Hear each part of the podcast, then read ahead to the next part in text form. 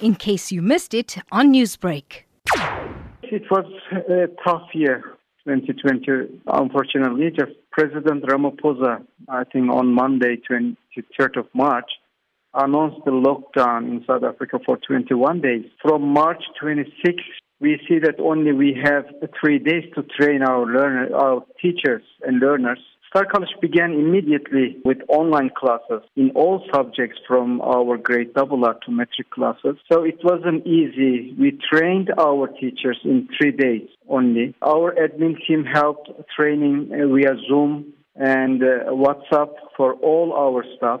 And also we called some teachers to the school and just we trained them and we installed all everything uh, set and immediately uh, we started online classes. Their dedication to this uh, new normal was in- incredible. We followed this through by offering a virtual for our parents and learners to learn how to utilize online platforms. It's not easy to get these results with our, I want to mention about our teachers. Our teachers are dedicated and highly motivated to teach our learners the best education and also with supportive parents. Anything is possible, just I want to mention. Star College is, is a dynamic, creative, and progressive educational institution.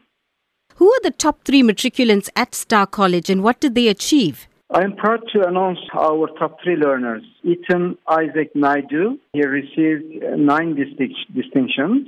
Sailen Wadivelu, nine distinctions. And Shaylin Pillay, eight di- distinctions, but uh, also uh, with AP Maths, he received nine distinctions. Including AP Maths, he received nine distinctions. The country is still in a lockdown, so how will Star College adjust its formula for success to assist the matric class of 2021? Firstly, we encourage uh, our mat- matriculants class of 2021 to come to school, and uh, we are trying to have just, you know, separate classes, just we divide it into two. 95% of our 2021 matrics attend full contact classes now, following all necessary COVID protocols.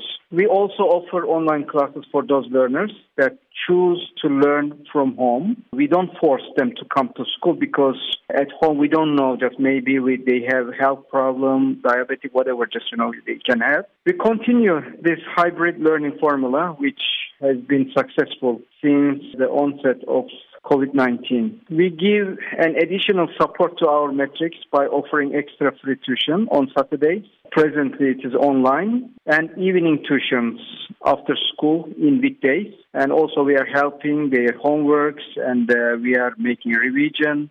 And there will be a chance to learn and repeat the uh, topics.